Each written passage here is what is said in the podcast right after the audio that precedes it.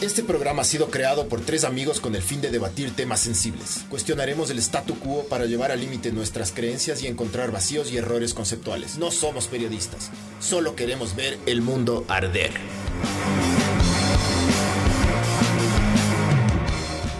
Ya está, ya estamos al aire, creo que ya está sonando. Ya estamos, hola. ay, ay, perdón, perdón. Hola, arrancamos, arrancamos con pie izquierdo mal. Como siempre. Podcast 21 de Ver el Mundo Arder. Ahora vamos a hablar del éxodo de ciudadanos venezolanos hacia el mundo en general. Y vamos a hablar con Jessica Meneses. Eh, tú eres de Barquisimeto, pero has vivido en Caracas. O te criaste en Caracas, dijiste. Y eh, tú eres economista y has vivido, estás aquí desde hace cuatro años, ¿no es cierto? Porque cuando, cuando tú saliste de allá, nos estabas contando ahorita que a ti te estaba yendo más o menos bien. ¿Por qué saliste? Eh, hola a todos, primero. Gracias por la invitación, chicos. De Eh, nada. Se admiten malas palabras también por si acaso, ¿no? Si Gracias. quieres. Las Sí. tendré en la punta de la Es que lengua. para describirle al mamá verga del Maduro y al otro careverga de Chávez, sí están esas palabras. Digo yo ya, es mi opinión ya, pero bueno. Perfecto. Eh, sí, cuando yo me vine a Venezuela estaba súper bien. Tenía un trabajo que me gustaba mucho. eh, tenía un buen puesto. No tenía problemas económicos. eh, tenía todo lo que en ese momento yo quería como profesional y como persona también. Pero en ese momento la situación política, económica de Venezuela, o sea, ya estaba mal. Y eh, había una expectativa de que iba a estar peor. Entonces, 2014 era más o menos eso. Sí. Entonces, claro, la gente empezó a sentir miedo de que en el futuro no pudiera salir del país, que fuera como Cuba, que, que pasara lo que está pasando ahora, ¿no? Y mucha gente joven, recién graduada, que tiene aspiraciones, que quiere, digamos, ir a otro nivel. Ya cuando tú llegas a un punto en el que tienes tu casa, que tienes tu trabajo, que tienes tu profesión, ya quieres tu casa, tu carro, quieres más estabilidad, quieres ir subiendo, ¿no? Tienes más metas. Y yo sentía en ese momento que yo en Venezuela ya había logrado llegar a un punto en el que ya no iba a avanzar más, que yo necesitaba irme para poder tener otras cosas como persona y como profesional. Y que en Venezuela no tenía la oportunidad. Entonces por eso yo tomé la decisión de venirme para poder independizarme y para poder seguir creciendo como persona. Para tener más oportunidades eh, como persona. En ese momento no había tanta escasez, sí había, pero no como ahora. Eh, no había- ¿Aquí o allá? en- no, en mentira, mentira, Venezuela. mentira. mentira, mentira. Eh, no había tanta pobreza, o sea, sí había, pero no se sentía como ahora. Eh, y bueno, mucha gente profesional en ese momento se vino y salió a todos lados del mundo. Yo tengo amigos regados por el mundo, pero de una manera que ya no queda nada en Venezuela. Y todo el mundo se fue buscando eso, mejor futuro, ah, para trabajar, para, para seguir creciendo, ¿no? Entonces yo decidí irme de Venezuela por eso, básicamente. Y el Ecuador fue puntualmente por tu hermano, ¿no es cierto? Porque tu hermano ya estaba acá. Sí, mi hermano ya estaba acá y Ecuador tenía en ese momento algunas facilidades para migrar. Además que ustedes tienen una moneda fuerte, que es el dólar. Sí. Eso es un punto cuando tú migras o te mudas a otro país, tú quieres que eh, la moneda te permita por lo menos ahorrar. Claro. Puedes irte a cualquier país de Europa con dólares, puedes ir a cualquier lugar, ¿entiendes? Quería una moneda fuerte, tienen el mismo idioma, eso también es un punto a favor. Y este, las leyes migratorias en ese momento también me favorecían mucho. Yo acá podía legalizar mi título eh, universitario y eh, validarlo en el CNSI como que si yo fuera un estudiante de Ecuador. Ah, bacán. Entonces yo validé mi título y yo podía laborar acá como economista. Yo tengo un título de economía, entonces eso para mí era lo más importante, que yo pudiera llegar a un país y pudiera tener todas las herramientas para seguir ejerciendo mi profesión y para seguir trabajando. Entonces por eso fue, además tenía a mi hermano, como dijiste, que no es lo mismo llegar a un país solo que con una persona que te apoye. ¿Y tu hermano por qué escogió el Ecuador? Precisamente por todo lo que yo te dije. Él ya había venido antes de visita, de turismo, hace años, y le había gustado, le, hab- le había parecido un país chévere. Y por, todos, por todos esos puntos que ya te dije, eh, él tomó la decisión de venir acá para probar. Y me dijo, bueno, o sea, vente. Yo me vine como seis meses después que él estaba acá. Una cosa que comentaste, tú dices que hay muchos venezolanos afuera del Ecua- del, perdón, de Venezuela, iba a decir del Ecuador casi. eh, dice que alrededor de 4 millones de venezolanos, que es casi el 15% de la población, han abandonado el país desde el 2015. Claro. Eh, aquí en el Ecuador, se, más o menos tenemos un 2% de la población ecuatoriana son venezolanos. Y se estima que a finales de este año vamos a tener medio millón de venezolanos. Claro. Es una cantidad absurda. ¿Cuál es el problema de estas cifras? Eh, en, esos medio, en ese medio millón siempre va a venir algún delincuente, eh, algún ladrón, que hace poquito hablábamos contigo del tema este que pasó en la, en la Vicentina. Y una cosa que yo quería decir al respecto.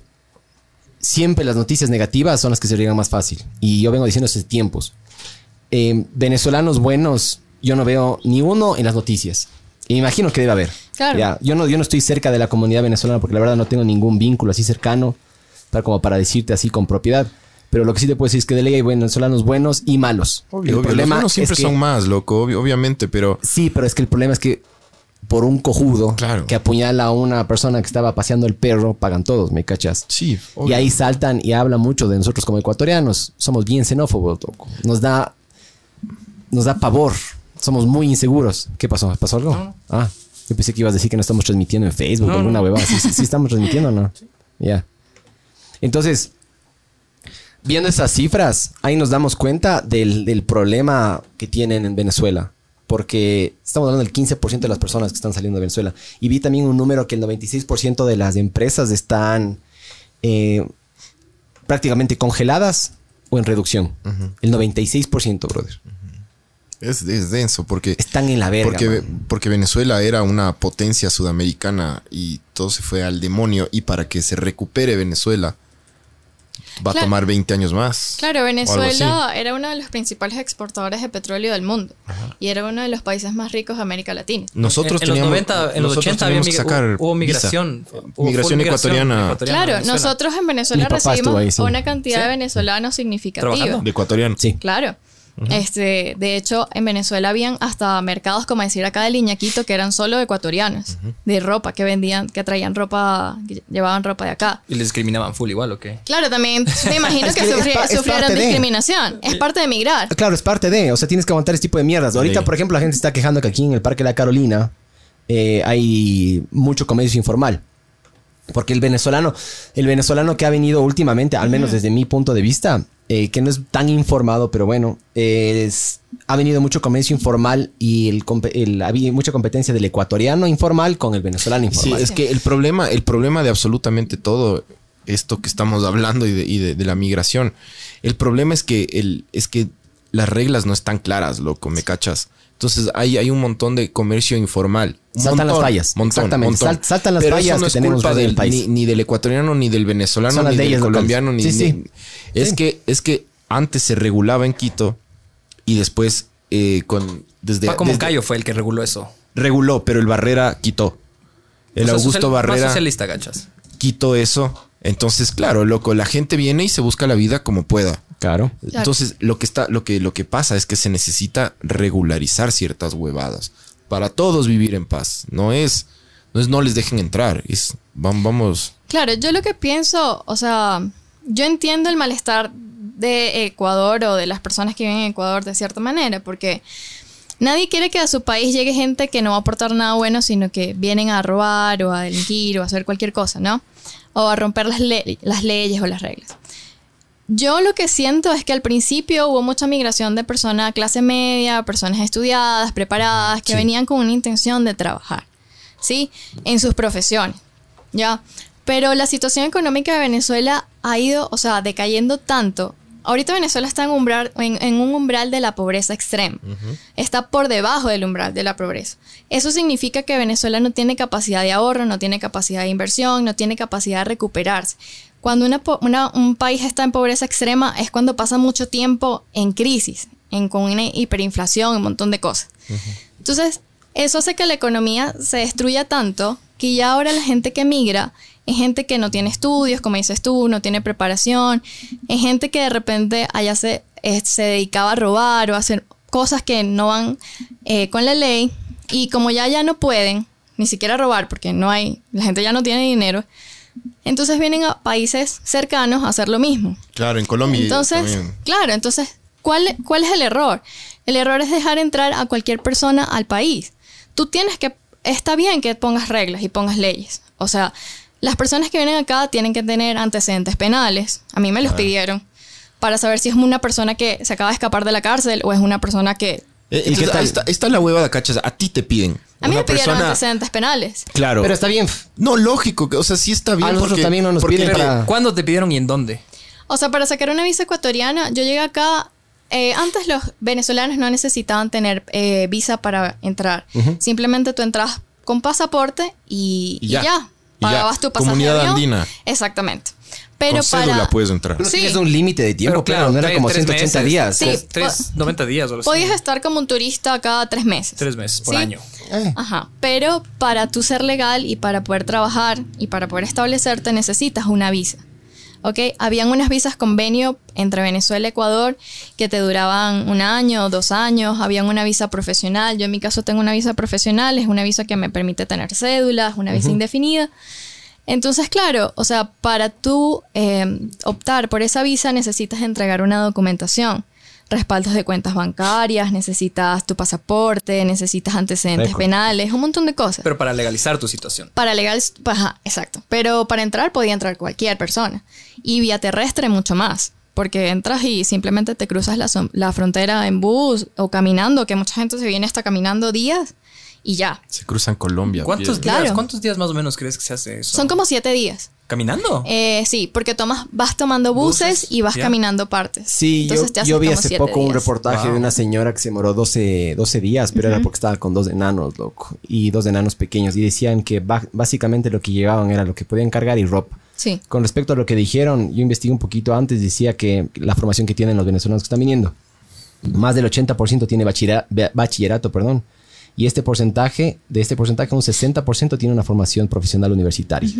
Pero esa poca gente que está viniendo, que de repente viene a, a que ustedes dicen, ah, fulanito mató, o asesinó, o aquel venezolano robó, son personas que, claro, este, hacen que, que se generalice y que ya no sea Sí. uno, sino que sean todos, ahora todos los venezolanos son de lo peor.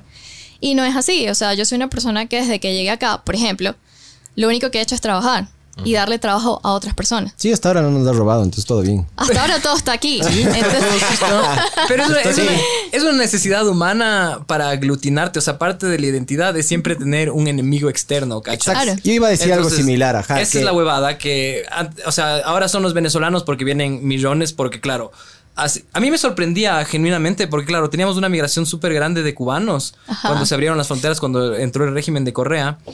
Y, y claro, Venezuela tenía una situación bien compleja y se iban un montón de gente se fue a Miami, la gente que tenía plata, la gente que salió primero salió A a, Miami. a Miami, ajá, y, y- y se quedaban ahí. Chino y Nacho. Y no entendía por qué no venían a Ecuador, porque también iban creo que a Argentina, algunos, pero no venía a Ecuador. Ecuador tiene una, una situación económica bastante buena en ese momento. Y venía gente de España, venía gente de Argentina a radicarse acá y a trabajar porque había dinero. De ley. Y de Venezuela no venían y eso me sorprendía. Y de repente, claro, las condiciones se empezaron a poner cada vez más duras y empezó a venir. Claro. Pero empezó a venir gente, claro, gente que no tenía tantos recursos porque ya empiezan a desesperarse. Entonces la migración que viene actualmente al Ecuador es gente que sale desesperada, o sea, Sí. que, que- que no tienen ya absolutamente nada, o sea, se están literalmente muriendo de hambre. Es que Sí. si tienes Y- elección y- no vas a venir es- al Ecuador. Están, están siendo expulsados, ¿cachas? Depende, Por- el por tema del dólar es fuerte, es, es un, es, Es un- un es algo que. Sí. es algo que te puede, o sea, puedes decir, me voy al Ecuador, voy a estar unos tres años, voy a ahorrar, estoy ahorrando en dólares, ojo.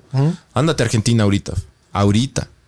No, en Venezuela yo vi un reportaje Ahorita, que pesan, pesan el dinero para pagar cosas del supermercado porque no pueden contar. Es, es tan, la inflación es tan hijo de puta. ¿Cómo se llama la moneda de allá? El bolívar. Bolívar, El el bolo. El bolívar. es- Los es- bolos. está tan en la verga la inflación que pesan el, pesan el dinero. No, te cuento que ahorita está tan mal que ya ni siquiera pagas en bolívares, pagas, pagas en dólares.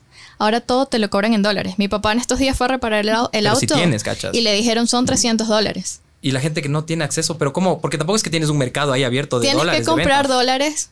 No sé cómo hacen, pero buscas una persona que te venda. Negro y te Ajá, cuesta de- de carísimo. todo, Pues de carísimo el dólar. Claro, te cuesta muchísimo más de lo que es el dólar oficial, Que no se vende. que no se vende, nadie te lo vende, no lo consigues porque el gobierno no tiene para darte. Este, y todo el mundo compra dólares y todo el mundo paga en dólares. O sea, la canasta básica está medida, puedes comprarla en bolívares, pero está medida en dólares. O sea, un cartón de huevos te cuesta el equivalente en dólares, la ropa en dólares, todo en dólares. Claro. Entonces es un país dolarizado ganando en bolívares.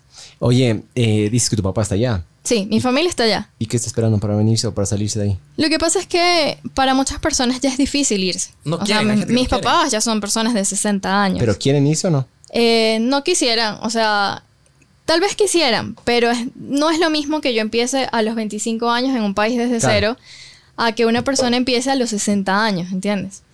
Es dejar vender tus cosas, compraste casa, me imagino que tienes tus propiedades, todo, es venderlo con la devaluación, eso se te hace agua, se te hace nada. Y es empezar a los 60 años en un país desconocido, sin nada, en la calle, Chucha, claro. a buscar trabajo. Imagínate una persona de 60 años y aquí los mismos ecuatorianos de 60 años no consiguen trabajo, una persona que venga de afuera. Sí. Mi papá no se va a poner en la calle a pedir dinero, ¿entiendes? Entonces, si él viene acá, él vendría con algo. Además que es más fácil que una persona que yo ayude a mis papás desde acá a allá, al cambio de la moneda, Claro. a que yo los mantenga aquí, porque aquí me va a tocar mantenerlos en dólares. En cambio, si yo los ayudo y mando dinero a Venezuela por la devaluación, obviamente puedo ayudarlos más. Exacto. Entonces eso es lo que hace todo el mundo que tiene su familia allá. Entonces mucha familia, o sea, mucha gente lo que hizo fue, se van los hijos al exterior Eso- y, eso y tratan los- de ayudar a su familia que queda ahí. Eso hicieron los ecuatorianos cuando migraron a En los España. 90. Claro. 2000, sí, más o menos fue por ahí. Eso Por hicieron, ejemplo, mis cual. abuelos ya no pueden venir. Es como que una persona de 90 años, 100 años, ya no se va a mudar de, de su país. O sea, hay mucha, mucha gente que se quedó ya atrapada, digamos así, ya no tiene la posibilidad. Pero ¿cómo son las condiciones actualmente de vida de ellos fuera de, de- de la ayuda económica que puedes dar? Porque claro, las condiciones sociales son complicadas también. No es que tipo salen a la calle en paz, amor y felicidad. No, o sea, ambiente de hostilidad total en la calle. Si es que la obviamente. gente huele que tienen algo de plata, Claro. va a ser complicado. A las 6 de la tarde ya tienes que estar en tu casa porque hay demasiada delincuencia. Eh, si tienes propiedades tienes que vigilarlas porque probablemente te las puedan expropiar. Eh, no sé, la canasta básica en estos días estaba viendo que el paralelo, o sea, más o menos el sueldo básico de un venezolano son 3 dólares, 4 dólares mensuales. Imagínate que tú ganaras 4 dólares mensuales y tuvieras que pagar 500 dólares en gastos. Es imposible. Pero ¿cómo es hace la gente para vivir eso? O sea, ¿cómo, ¿cómo pueden vivir? O sea, porque estas son las condiciones reales en las que vive la gente. Por Claro. eso salen O sea, los que escogen no robar, ¿cómo hacen? Los que escogen no robar, puedes Sí, hacer. claro. Claro. Eh, hay muchas personas que comen una sola vez al día. No. Ya no te compras ropa. Ah, sí he escuchado eso yo. Claro. Que al desayuno le, le, Le van divides. empujando, le van empujando hasta que casi es del almuerzo. Claro. Y a la cena le juntan un poquito. Entonces, a veces comen una o dos veces por día, brother. Claro. Sí, sí, escuché yo también Te algo así. comes, compras un paquete de harina pan y no sé, de un paquete de harina pan te saldrán 30 arepas y eso comes todo el día. Vas comiendo lo que puedas. Eh, entre las familias se van ayudando. Yo te voy, te regalo esto, el otro le regala al otro un poquito de arroz, el otro un poquito de azúcar. No compras ropa. Este, si vas al doctor, no sé, si no tienes seguro, me imagino que irás a un hospital o no irás. Mucha gente se está se muriendo muere. Claro, la gente se muere. ya no hay medicinas. Hay, si tú vas a una clínica, a veces tienes que llevar hasta tu pro- tus propios insumos. Em, ¿Hace cuánto no vas o cuándo fue la última vez que fuiste a Venezuela? yo no he ido más. Ah, no has ido me desde que llegaste ya. No. ¿Piensas ir? No me gustaría ir por ahora. Es que si van, No, no, si vas, te, no te quedas. O sea, no te deja, no, no, no te agarrarían. No, porque yo tengo mi papeles. pasaporte vigente y, y tengo visa eh, y tengo mi cédula ecuatoriana. Si yo no tuviera pasaporte venezolano vigente, si entro ya no puedo salir. ¿Por qué no emiten pasaportes, creo, o algo así? Había escuchado. Es difícil. O sea, por Es ejemplo, mi hermano tiene un año tratando de solicitar el pasaporte y no se lo dan. O sea, no hay visa ni no hay una respuesta del gobierno de toma tu pasaporte. Y eso es una manera de retener a las Claro, para personas. que la gente no salga. Ajá. O no, o no sales o no, simplemente si te fuiste ya no tienes derecho a entrar porque te fuiste. Es como tu castigo por haberte ido. Entonces, si yo quiero entrar y tengo mi pasaporte vencido, ya no puedo. ¿Cuánto, claro, ¿y cuánto tiempo te dan? ¿Cuánto tiempo dura un pasaporte? Cinco años. Más o menos. Wow. Entonces, claro, este, la situación es súper difícil. Eh, ya no hay tanta escasez de productos, pero son muy caros. Porque ganas, como te dije, o sea, ganas 4 dólares, 5 dólares al mes, pero tu, in- tu consumo es el equivalente a una cesta básica de acá de Ecuador. Oye, una pregunta, tú que eres economista y de ley sabes de esto.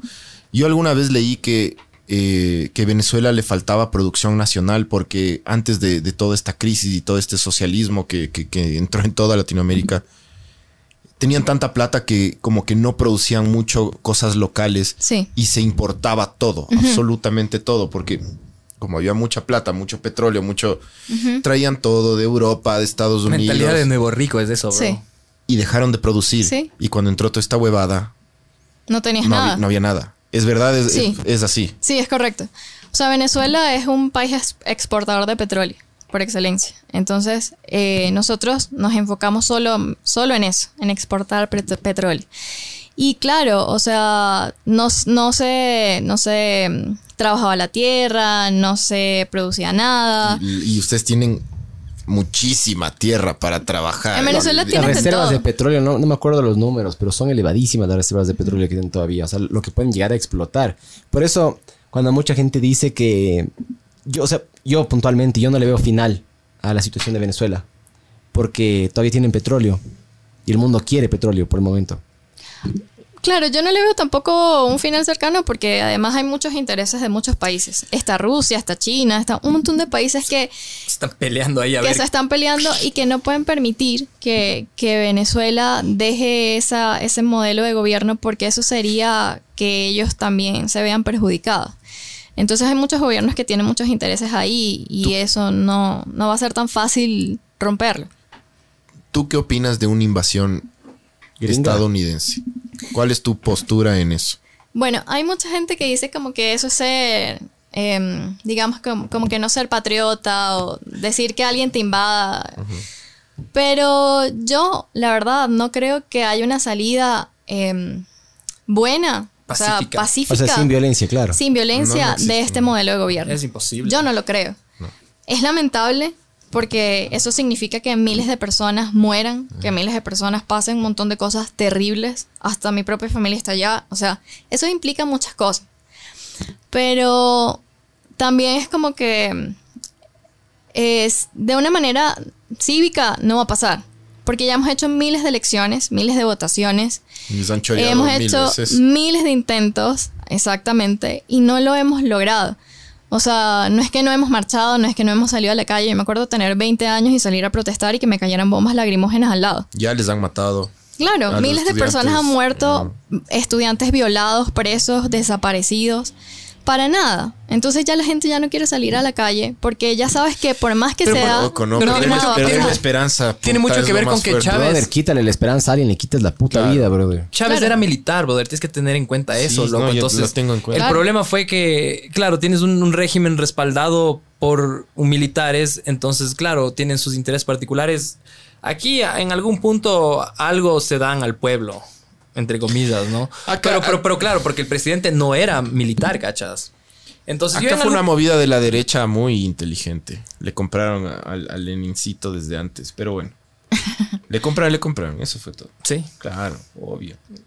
Obvio. O sea, son zurdos de la boca para afuera. Sí, loco, los zurdos son uno de los que más les gusta el lujo, brother. Bueno, entonces el tema yo alguna vez tenía la esperanza de que se solucione internamente por la revuelta social, precisamente por las condiciones precarias, pero ya ha pasado tanto tiempo, hay personas ya son 20 años de chavismo. Imagínate, hay gente que ya nació en ese régimen y es lo único que conoce. Claro. Empiezan a desaparecer. Las personas que eventualmente tenían una capacidad crítica del régimen y de las condiciones ya, Ya está. migraron, ya, Ya se migraron, fueron. ya se fue. Claro. Entonces, internamente no se puede resolver porque ya, ya, ya no, ya, ya, mostraron, ya, mostraron Ya se- el ya se cuco, fueron, loco. ya mostraron el cuco, ya mostraron cómo hacer las cosas. Hay personas que, por ejemplo, eh, como tú dices, para ti esto es nuevo, o bueno, tú viste la transición, pero para personas como tú dices que nacen, ya mm, esa es su realidad. claro, o sea, yo me acuerdo en eso. Como en Claro. la Matrix, brother. Sí. Yo cuando tenía nueve años, más o menos, entró Chávez. Ahorita tengo 30.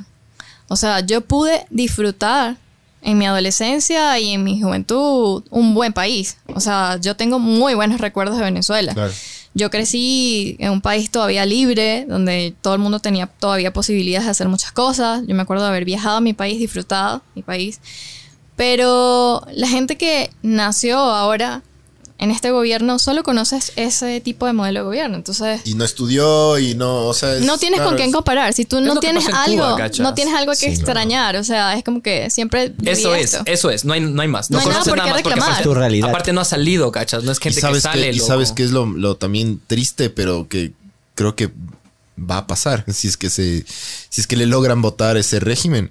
Es que el régimen que suba va a tener que tener mano fuerte y mano dura igual. Claro, vas a tener que lidiar. Porque tienes toda una generación de, esta- de estas personas que Mira no, Argentina, nunca loco. estudiaron, nunca hicieron nada. Y esas personas van a seguir queriendo hacer lo que saben hacer. Eso es lo que Claro. está pasando en Argentina, brother. Esa es la Y a historia de eso es Argentina. mano loco. dura. Es, Claro. es- es un puto Es círculo. pendular. Para es- mí es pendular. Es, es lo como que que, va se a va pasar para un lado si es que no ponen mano Eso fuerte y no, acá. regresan para otro lado, loco. Eh, a Macri, ¿cómo le han criticado por el problema que ha hecho? O, pero- pero más bien, por el problema que recibió. Como recibió la Argentina. Pero Macri es un incompetente, brother. Siempre fue loco. Mejor, es- mejor que Cristina sí es, brother. No te creas, loco. Es un tarado. El man, yo, yo, yo viví en Argentina cuando el man fue alcalde, loco. Yo sabía que iba a ser presidente en algún punto y me parece lamentable que, que haya sido, ¿cachas? En todo caso es mejor que Cristina, loco. El man no tiene hoteles vacíos para lavar plata, loco. El man no tiene una hija que se llama Flor, que está esta ferra. El man no es- desaparece personas. El man... ¿sí, sí sabías que la misma esposa de este careverga del Kirchner nunca permitió que se haga autopsia? Ah, claro. Supuestamente hay rumores de que ella le, ma- le mató, le Macri. Macri hizo algo similar, loco. No me sorprende, No es loco. La man le mandó a matar a Nisman, le encontraron con un tiro aquí en la bañera, al man. Suicidio. ¿Qué es el suicidio? Obvio, así? obvio. claro, Nisman cuando ya tenía todos los papeles que demostraba que toda esta huevada del AMIA es, ¿no es cierto? Del, del el, el atentado de la bomba esa era causado por el gobierno argentino. El, el- el día anterior le matan al man. No, sí. Si acá en mismos nos Sudamérica... llegan amenazas a nosotros, bro. Sea, acá en Sudamérica todos somos iguales, no importa Vale, tu origen, no amenazas. importa tu Sí. ascendencia, todos somos igual de estúpidos, loco. Es la misma huevada.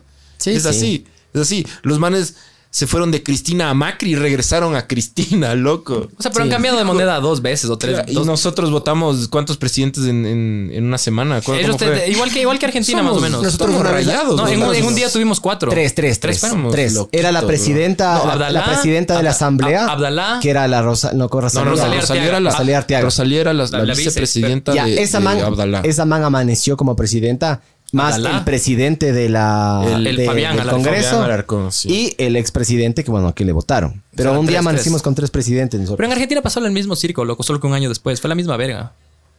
Pero nosotros tuvimos tres, por lo menos de eso ganamos. Danos algo. Oye, tú, si es que, si es que te, o sea, si es que pasa todo esto que, que no sé.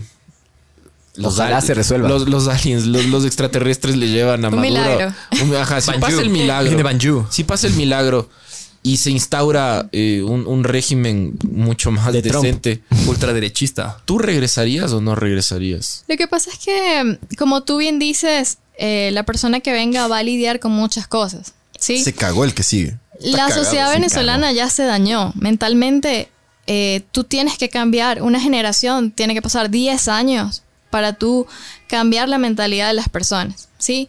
Como que se mueva una generación más. Esas son décadas de Sí, arreglar eso. son décadas.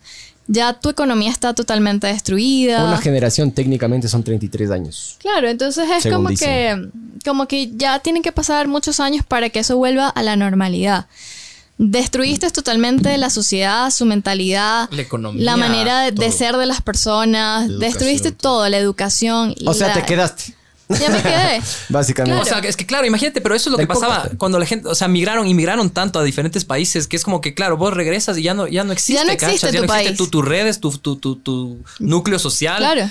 Tus amigos están regados por aquí, por allá, seguramente a un montón ya no les vas a volver a ver en tu vida, ¿cachas? O sea, eso es súper fuerte. man. Claro, además que haces tu vida afuera. O sea, Pero yo- no te entraría ese civismo de decir, bueno, vamos a recuperarle o no. Es una pregunta así como. Claro, siempre o sea, me, yo- Siempre me, me- me ha dado curiosidad, como.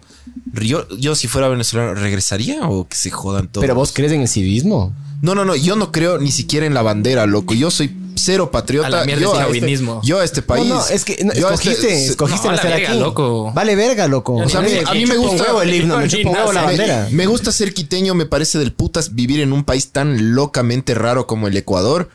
Pero así como que, eh, yo soy ecuatoriano, me vale verga. Más con la Yo- camiseta yo de le- viaje a otro país. Nunca, nunca he tenido, De la nunca, nunca- La de Damiano. nunca me he comprado una camiseta de la selección. Ya además. sabemos que darle de Navidad, güey.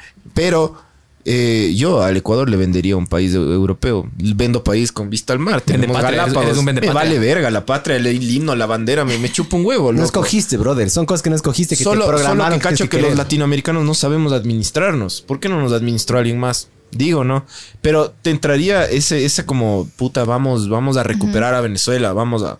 Claro, obviamente yo quiero que el país mejore y que todo esto se acabe, porque es un país que amo, que me encanta. Ningún venezolano yo creo que creció con la cultura de irse a otro país a vivir.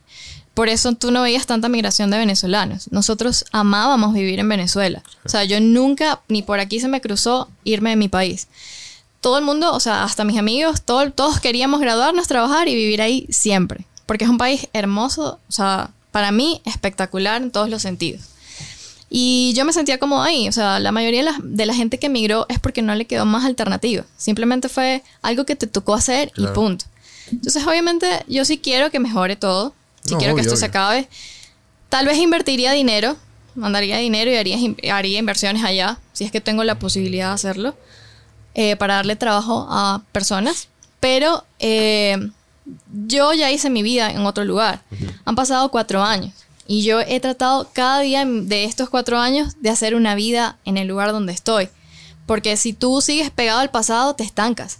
Entonces yo he tratado todos los días de ir avanzando y de hacer una vida. Yo acá tengo un novio, tengo una familia, o sea, tengo muchas cosas, un trabajo, tengo una profesión, doy clases, o sea, yo hice otra profesión aparte de economista, hice otra profesión distinta y ahora soy otra cosa totalmente diferente a la que fui en Venezuela. Y ahora soy entrenadora, doy clases, me dediqué al deporte, o sea, mi vida Ahorita cambió. cuando tienes que dar tus redes sociales y tu número telefónico Claro. para que los cuatro gatos que están escuchando te digan, Después, después nos Después, escuchan después. un poquito más. No, no, no, si quieres. Bueno, las personas que están viendo ahí, por si acaso, pueden llamar también al teléfono que está en la pantalla o comentar ahí en el Face. Oye, ¿qué fue lo que más te, choqueó de, del Ecuador, Quito, o sea, de las personas de aquí? O sea, ¿qué lo, ¿cuál fue un gran choque cultural que tuviste con nosotros? Eh, mira, al principio se me hacía difícil más que todo en tema de, de cómo me veían como mujer. Eh, porque culturalmente somos diferentes. Sí. En Venezuela las mujeres son un poco más abiertas. No, y además ustedes les ponen levadura en el pañal. Acá les bueno, a mí no me pusieron mucho, la verdad. Sí, les ponen levadura en el pañal, bro. Acá les ponemos talco. Pues son Se así con chupa. el culo. son Bueno, culo las nuestras. Las brother. costeñas son No, las hermosas. costeñas sí, las costeñas sí. Yo digo las de aquí, las de Quito. Las de Quito no tienen culo. Serrana. Bueno, hay mujeres muy hermosas en todo el Ecuador, la verdad, debo decir. Pero el ecuatoriano Sí, sí. es feo, es como indio. Eso te iba a preguntar Bueno, yo tengo un novio y es ecuatoriano y a mí me encanta, ¿no? Y es como indio. No es indio. no es indio, es guapísimo. Es súper indio. Pero puede haber indios guapos, ¿no? Claro, no es que- de gusto. Rumiñahui era guapazo, mi bro. Debería agarrar a tenarlo. Sí, claro. Pero a ver, entonces, ¿cómo te veían como mujer? ¿Qué? ¿Como objeto o qué chuchas? es como el tema de que capaz es la venezolana que, que es vista como una prepago o que es vista como, Ah, como una cualquiera o, o así, ¿entiendes? No te ven como que una mujer seria de su casa, sino que Ah, no tienen ese prototipo de mujer venezolana que viene a quitarle los novios a, a las, a las demás, por ejemplo. O de repente tú estás acostumbrado a vestirte de una manera y acá tal vez son un poco más reservados de la forma en la que allá te puedes vestir. ¿Tú vivías en un lugar caliente? Claro. Entonces, Claro. obviamente, sales en short un día normal. Acá se dice chore. por si En, en Ah, los chores. En, lo- Chore. en los chores. En los claro. chores. Con la chori en los New York. Y con las cholas. Entonces, entonces, claro, o sea, capaz yo me vestía de miles de colores. Es un país caribeño, del Caribe. Claro. Entonces, por supuesto, te vistes con mil colores y andas en short y en camiseta.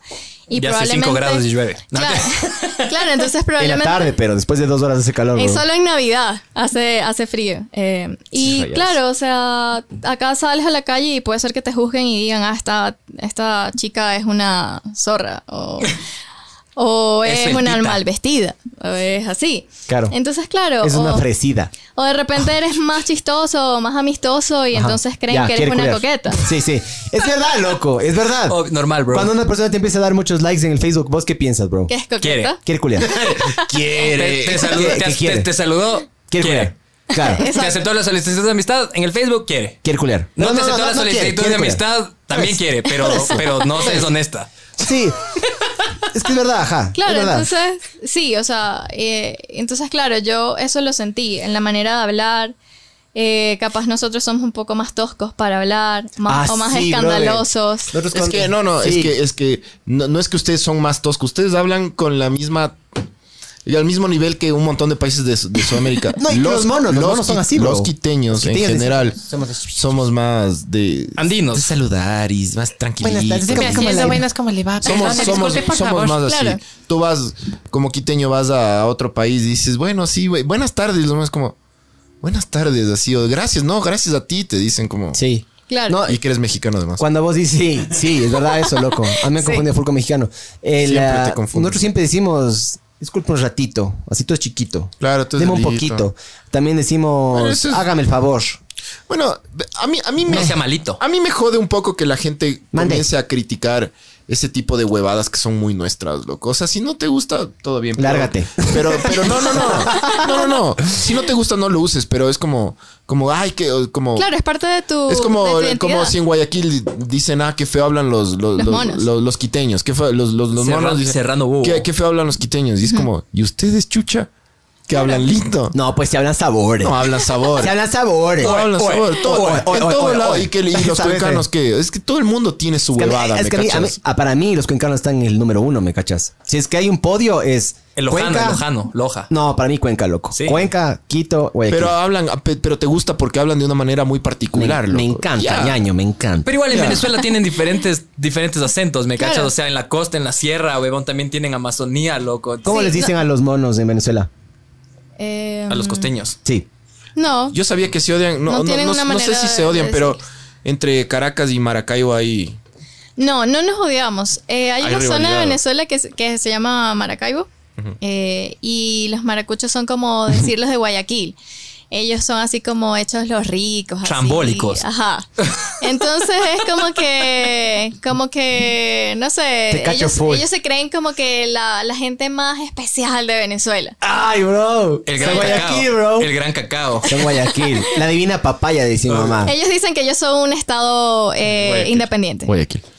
Es Guayaquil, brother. Que caguen todo, en todo país en Guayaquil. Pero hay maracuchos, sí, me están escuchando, que son muy chéveres. Yo tengo muchos amigos maracuchos. No, Ya obvio, acaban loco. de perder a esos amigos ahorita. Hasta hoy los tuve. Pedro José Martínez dice, si nos ponemos las pilas podemos vender el Ecuador a Disney por un buen precio. La huevada es que tenemos que poner a Mickey en el escudo. Pero fresco, loco. Vale, Vale, verga. tienes, tienes un fucking, un ave de rapiña y un carroñero, Te huevón. importa full el cóndor porque A mí me vale Me verga. vale verga. No, brother. Le he visto más a Disney, Mickey que a un Disney cóndor. compró Marvel hace poquito. Pongámosle a Iron Man o alguna verga así en el escudo, Hulk, brother. brother. Byron, man. Al Byron Man. Man. Eh, Man. ¿Cómo se llama la man? Nuestro, nuestro- Ruli, la man Ruli Man. Avengers. Black Widow. No, no, en el escudo le ponemos a Capitán América, pero tiene un escudo y le cambiamos con los colores del Ecuador, brother. Capitán Ya, Mijín. ya. Capitán Mejía. Es que no sabe, no, ningún sudamericano ha sabido administrarse, loco. Ninguno. Yo sigo intentando, loco, todavía administrar mi vida, la verdad. ¿Quién? ¿Quién, loco? Todos son un fiasco, brother. Uruguay. Paraíso fiscal. O sea, ya, ya hablamos de esto de otro podcast y lo que yo dije es que desde Pero que... Son 3 millones. Desde que... Y así ¿quién- no. Para Pero bueno, bueno, puede, ¿quiénes son, puede. quiénes son no les menosprecies. No les menosprecies. Uruguay. No, no le menosprecio para nada. Uruguay es una bestia. loco. Uruguay es una- la provincia de Argentina, mijo. Es, es lo, es lo mejor que, que hay acá. Uruguay, en cuanto a ¿no? economía, Uruguay y Chile, ¿no? Chile, ajá. Brasil, cach. Pero igual, nah. No, Brasil está quemado. no, Brasil es. Brasil es puta, carísimo. loco. No, Brasil no es un ejemplo para. No, no, Brasil tenía hace no, 20 bro. años de esclavitud. Bueno, la ¿no? migración, la mayor parte de la gente que migra a Venezuela se va a Chile y ahorita A Perú. A Perú. A Perú, de ley. Perú tiene una economía medio estable. Claro, súper fuerte. Hay, Sí. Y además hay más people. Y yo sabía que el mismo 2% que están entrando aquí al Ecuador están entrando allá, solo que ya hay muchos más habitantes, loco. Es más grande también. Sí. O sea, Ah, ah. el territorio. Una huevada que me pareció súper oh, loca. Perdón que diga, Dale, te interrumpa. Los peruanos son más cojudos que nosotros, pero. o sea, yo les quiero ya full. Pero son más cojudos, loco. Hay más oportunidades en Perú que acá, bro. Sí, sí, sí. Es impresionante en Perú. Todo, todo es no. Oiga, ven, no. Igual que aquí, Este, aquí también. No. Anda, anda, anda al Bro, Estado, bro. anda la entidad del Estado, bro. Pero Bro, para que un ecuatoriano diga eso. allá es peor. Te Sí. juro por Jebus. Ya. Wow. Te juro por Jebus. No tienes idea. Era como que, señor, voy a abrir la puerta. No, no puede. ¿Pero por qué? Porque ahí dice un letrero y el letrero decía que no puede abrir la puerta. No puede. Por si acaso. No pero tengo que entrar. Me dice, no, no puede. Tiene que llamar a ese teléfono. Llama a ese teléfono y el teléfono del man, huevón. No me jodas. Te contestó. ¡Sí! ¡No! ¡No! Me colgó. No, no, no me dijo que no. Qué arrecho, bro. vio el teléfono y, se- y cachó que yo le estaba llamando. Me dijo, ah, no, no, ahora sí puede pasar. ¡Mentira! ¿Cachas No, qué nivel no. de imbécil? Es un dibujo animado, bro. Bro, Qué arrecho. todo era no. Qué arrecho. Surreal, O sea, surreal. Sí, fue, fue increíble. O sea, por eso te digo, son, banco- más- son más cojudos que nosotros. Puede ser, puede ser. Yo- se cayó. yo- se cayó Rick. Y un venezolano de ley le va a hacer la verga, o le va a mear a un peruano, loco. Porque sí son más pilas, creo yo. Es que pasa, yo cacho que los estados que tienen más, o sea, ca- más caribeños son más desenvueltos. Los países tipo más andinos, y mientras más al sur vas, o sea, Ecuador como que está ahí limitando con Colombia, entonces todavía tiene un poco de sabor. Pero ya vas más, más, más tipo, más ¿De al qué- de- sur. de qué, de qué, perdón? De sabor. Y vas, Esas madres se cagan de risa con sabor. Hay más, sabor más al aquí. sur, más al sur y, y ya son más andinos, más Sí. frío, más quedados, gachas. Tipo, te vas a Bolivia, ya es como un poquito más, todo, todas las cosas se van enlenteciendo, me cachas, por la altura y el frío, creo yo. Aletargando. Claro, yo creo que como no hay mucho oxígeno, no tienes mucho, mucha oxigenación al cerebro y te... No, no, Epo, mijo, eso se el- soluciona con Epo. No, no, no, no, no es el tema ese, loco. Es, el- es el tema de que es frío y desde toda la vida las personas en frío han tenido que Meterse temprano a la casa. Se te cogen los huevos. me- meterse a un lugar. Claro. Y cuando verás, Sí, de frío. yo recién hice un curso de locución porque quiero ser locutor y lo voy a lograr. man. Muy bien. ahorita, ahorita hiciste una inflexión. Claro, voz, claro. Qué varonil, bro. Yo Ya, quiero tener una voz así. Este, este, este profesor de, de- de locución Contratos al... estaba explicando cómo hablar en, en español neutro. Es mentira, no existe. Había un par de, espera, espera. había un par de, había un par de estudiantes Espera, venezolanos. espera, espera. Y a todo el mundo le estaba enseñando a hablar en, en español neutro. Entonces el man comenzó a explicar la diferencia entre, entre por qué los, los costeños hablan de cierta manera. ¿Y por qué qué? Lo, porque, loco, Más relajado, pues ñaño. el man tenía una explicación súper simple. Por las hamacas, ¿qué? Cuando tú hace siglos eras de la sierra, Ajá. tenías que meterte en los lugares por el frío, estar adentro de un lugar. Y cuando tú estás adentro de un lugar, no gritas.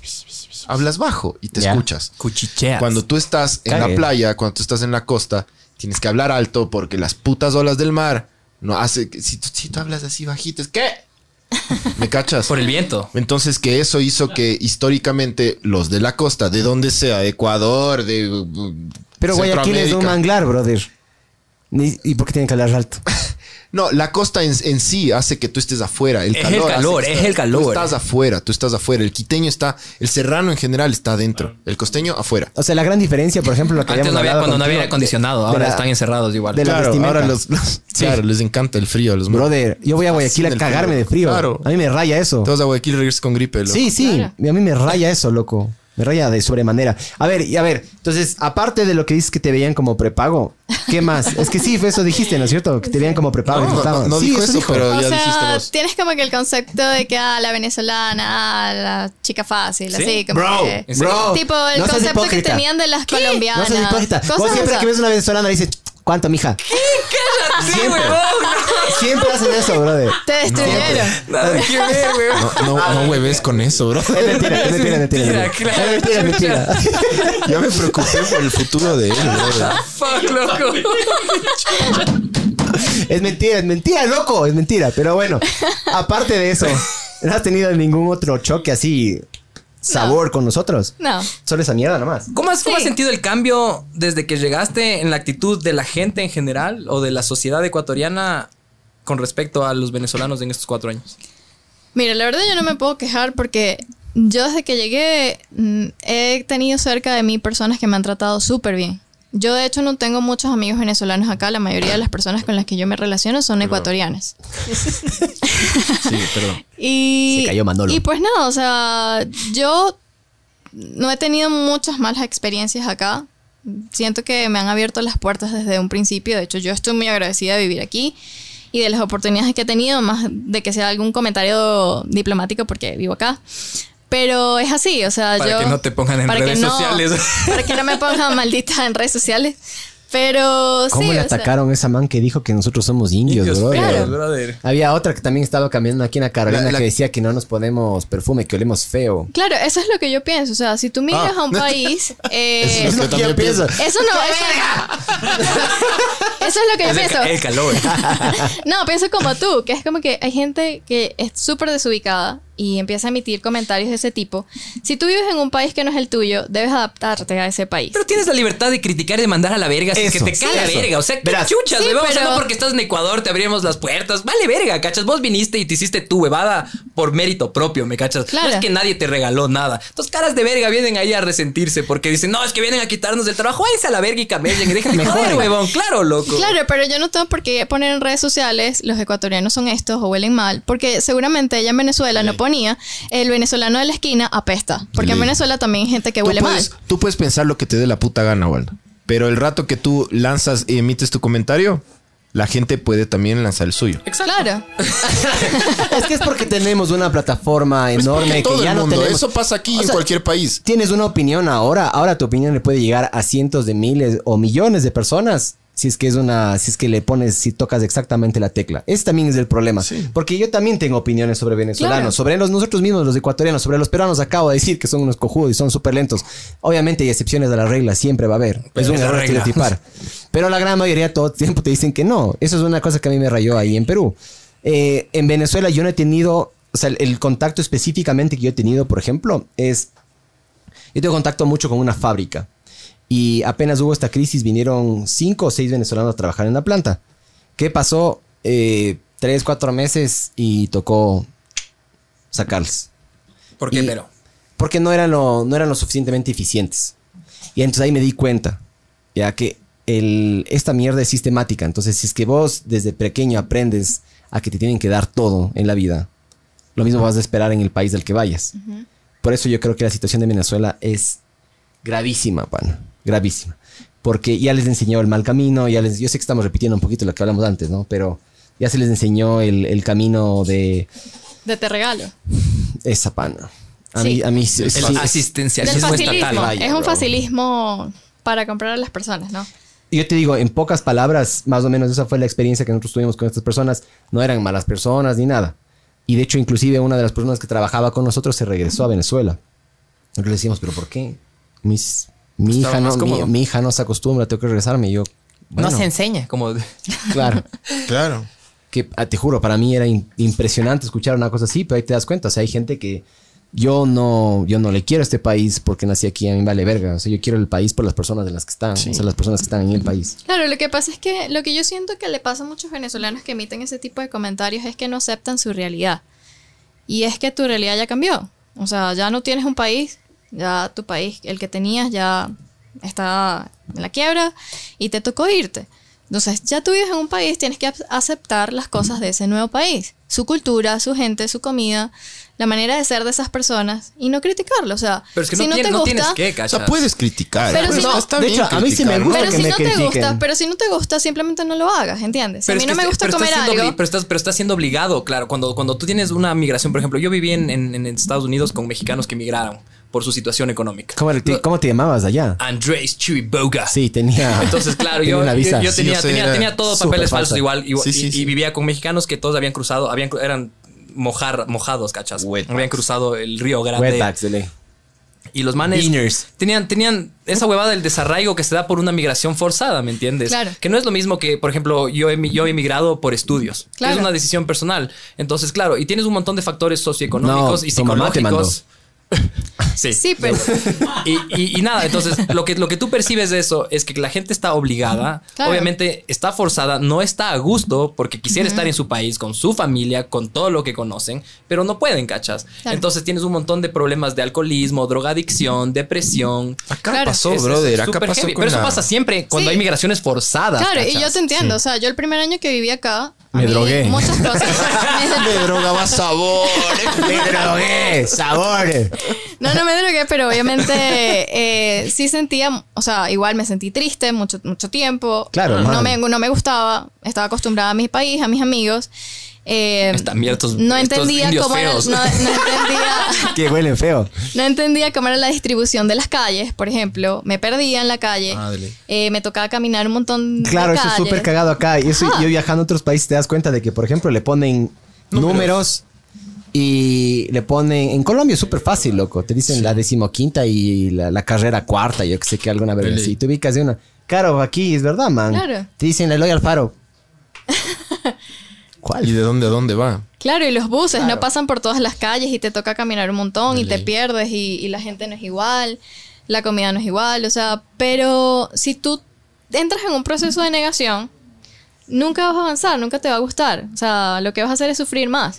Cuando yo cambié ese chip y dije, no, o sea, tengo un país y tengo que conocerlo y disfrutarlo porque es el país en el que estoy viviendo y que yo elegí vivir y mi- me tocó, pues, o sea, esta condición nos tocó a todos los venezolanos, hay que aceptarla. Y como país, ¿qué es lo que más te gusta del Ecuador?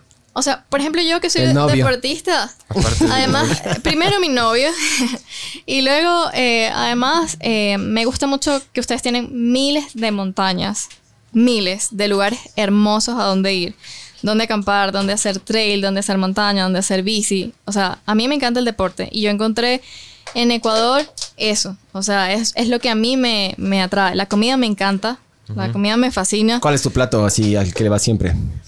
Me gusta el ceviche, ¿A me quién encanta. A quien no, ajá. Eh, Pero el nuestro, has probado el peruano también. El peruano también es rico. el peruano es rico. Es súper rico. La, Es la- la rico. gastronomía de Ahí Perú es está, ahí sabor. está en eh. México Delicioso. ceviche, verás. Sí. ¿Pero con cuál? ¿Con la B de vaca o la B de burro?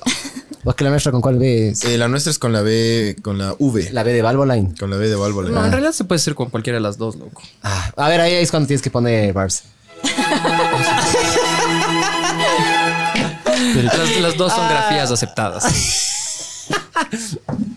Oye, a ver, ceviche, ¿qué más? ¿Pero te gusta comida aquí de la sierra o no? Eh, ¿Te- te me gustaría- gusta el mote, Y a pingacho. Sabor. el yapingacho, El locro de papa. Sabor. el locro, me gusta el chicharrón con La- mote. Las chuchucaras, ¿probado? Sí, es delicioso, Sabor. ajá. Em, me gustan las humitas, los tamales, los Llevar locro. Ese no he probado. Cuy. Sabor. No he probado Encebollado. tampoco acá. Ya, El hay que darle encebollado, cuy. El encebollado. Hay que dar eso. eso Locro, es rayado, locro de cuy. No te pierdes locro nada de con el locro. cuy. el No, locro- no, pero tienes que probar, pues, bro. Sí, sí, típico y le me prueba. O sea, en. Venezuela probé rabi pelado, eh, que es un sinónimo de cuy. Así. Ajá, y sí me gustó. El locro de cuy, mijo. Habrá locro de cuy. Sabor.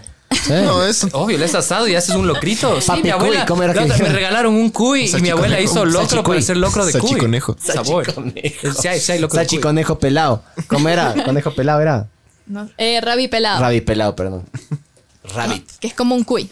Ya, a ver, ¿y qué más entonces? Verás, un- eso sí es una cosa que yo sí, yo sí algún rato sí contemplé. A mí una vez me calentaron las orejas para irme a vivir al Perú. Y yo dije que no. Primero porque era en Lima. Y a mí Lima no, no, no vacila tanto como Quito. A mí me gusta mucho más Quito. Eh, y es por un tema de las montañas, loco. Tenemos aquí eh, este parquecito acá, tenemos acá también Las el Ruku, tenemos el Guagua. Es hermoso, loco. Claro, o sea, Es yo hermoso. me impresiono cada vez que voy por la occidental y veo el Cotopaxi así de frente y digo, Sí. wow, o sea, yo no dejo de impresionarme porque Sí. es hermoso. Siempre. O en el Hermoso bicentenario este también país. pedaleando, ahí es a lo Y bestia. a veces con suerte alcanzas a ver el Cotopaxi, el Cayambe El antisana. El y el Sana. Antisana. Ajá. Logras ver tres montañas. Sí. Hijo de puta. Y el hace poquito hubo una mañana súper fría. El Sincholagua estaba nevado. El, creo que el Ruku también. O sea, tenemos algunas montañas sabor. Sí, sí, tenemos. sí, sí. Mi jefe, que es uruguayo, dice que Ecuador es el laboratorio del mundo. Sí. Y que no cachamos de eso. O sea, yo, no- yo cuando llegué acá, yo no podía entender cómo tan cerca o un espacio tan pequeño Tantas habían cosas. tantas cosas, tantas montañas increíbles todas juntas. O sea, para mí eso es increíble. Los Andes, claro, pues cague. Sí, pero especialmente en el Ecuador sí tenemos algunos fenómenos Sí. medios cagues. Especialmente en el Oriente. Creo que sabía la mayor cantidad de biodiversidad de ranas o... Este es el país de las ranas y las orquídeas. O sea, hay, hay- dicho hay hay un, hay un las sopas, punto. mijo, como dijimos. hay un punto en el Ecuador en el que, claro, es el may- tiene mayor biodiversidad por kilómetro cuadrado, ¿cachas? Que Sí. cualquier otro punto del planeta. Oye, pero Venezuela también debería estar ahí, pues. Venezuela tiene... Claro, en Venezuela tienes playa, tienes montaña, tienes desierto, tienes Ajá. sierra, tienes todo. Costa, Sabana. todo, sabana, tienes llano, todo. El Roraima. Sí, tienes Sí, cosas sueño con ir a esa huevada, pero puta, qué mala onda. Que fucking régimen de mierda que tienen. Es como que me da pena no poder ir, cachas.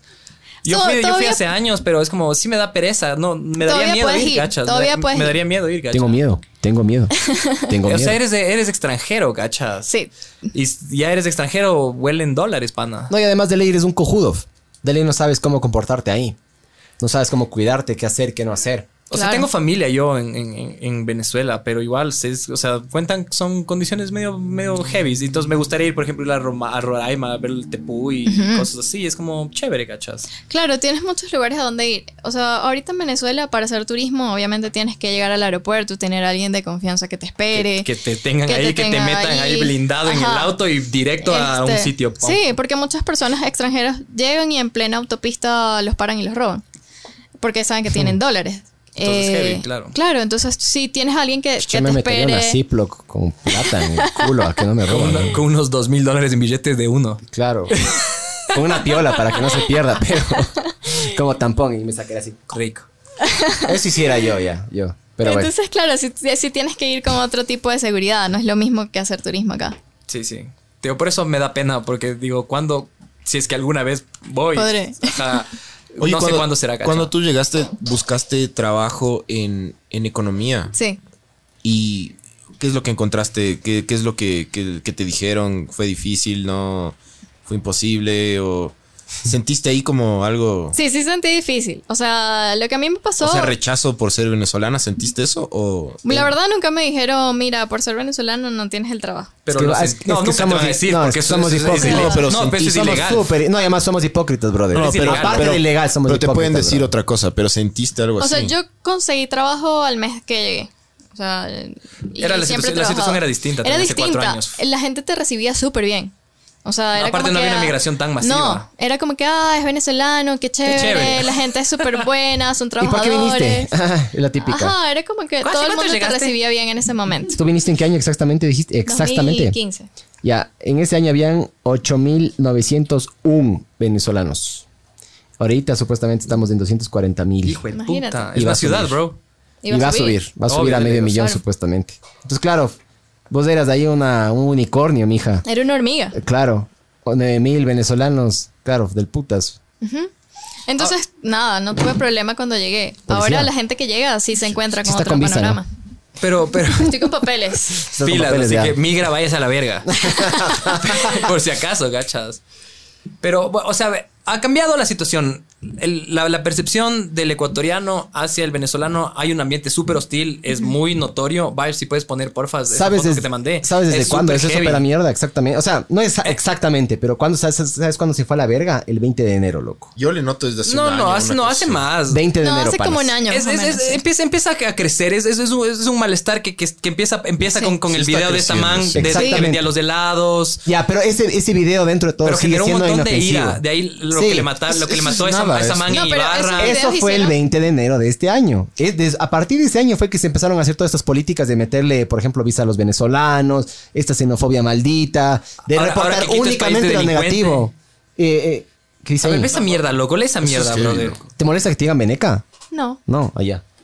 No más venecos, basta ya, únete a la campaña. Pero por sí debería molestarte, ¿sabes? Porque eso es, eso es despectivo. Es como cuando les dicen sudacas a los... Pero vale verga, brother. Sí, sí, pero sí A mí me debe- vale verga, no, digan sudaca. Soy, Soy sudaca, mamá verga. arrecho, Sí. Pero lo dicen con mal... Lo dicen en, Pero en una... le vale verga. Pero la sensibilidad es tuya. Cómo yo lo Claro, recibo. a mí me da igual. Sí, Ah, sí, obvio. Yo, yo mandaría la verga. Yo te puedo decir mi gordito bello vos me puedes soltar un puñete, me cachas. Vos sabrás cómo recibe las cosas, man. Claro, loco, pero es la intención, loco. Y cuando en, eh, ahí, les- cuando están poniendo más venecos, es, Claro, es, es es la peor, es la peor puta intención que puedes poner. Pero, Pero eso la es- palabra eso es es como problema de la tomas. persona. que lo hizo. obvio, como te lo tomas, pero también hay una intención ahí. Sí, vos, obvio. vos que eres hombre de palabras. Pero por eso hacer mismo hay que, hay que poner la otra mejilla, bro, para que te den de revés. Nada, ese era Jesus Christ.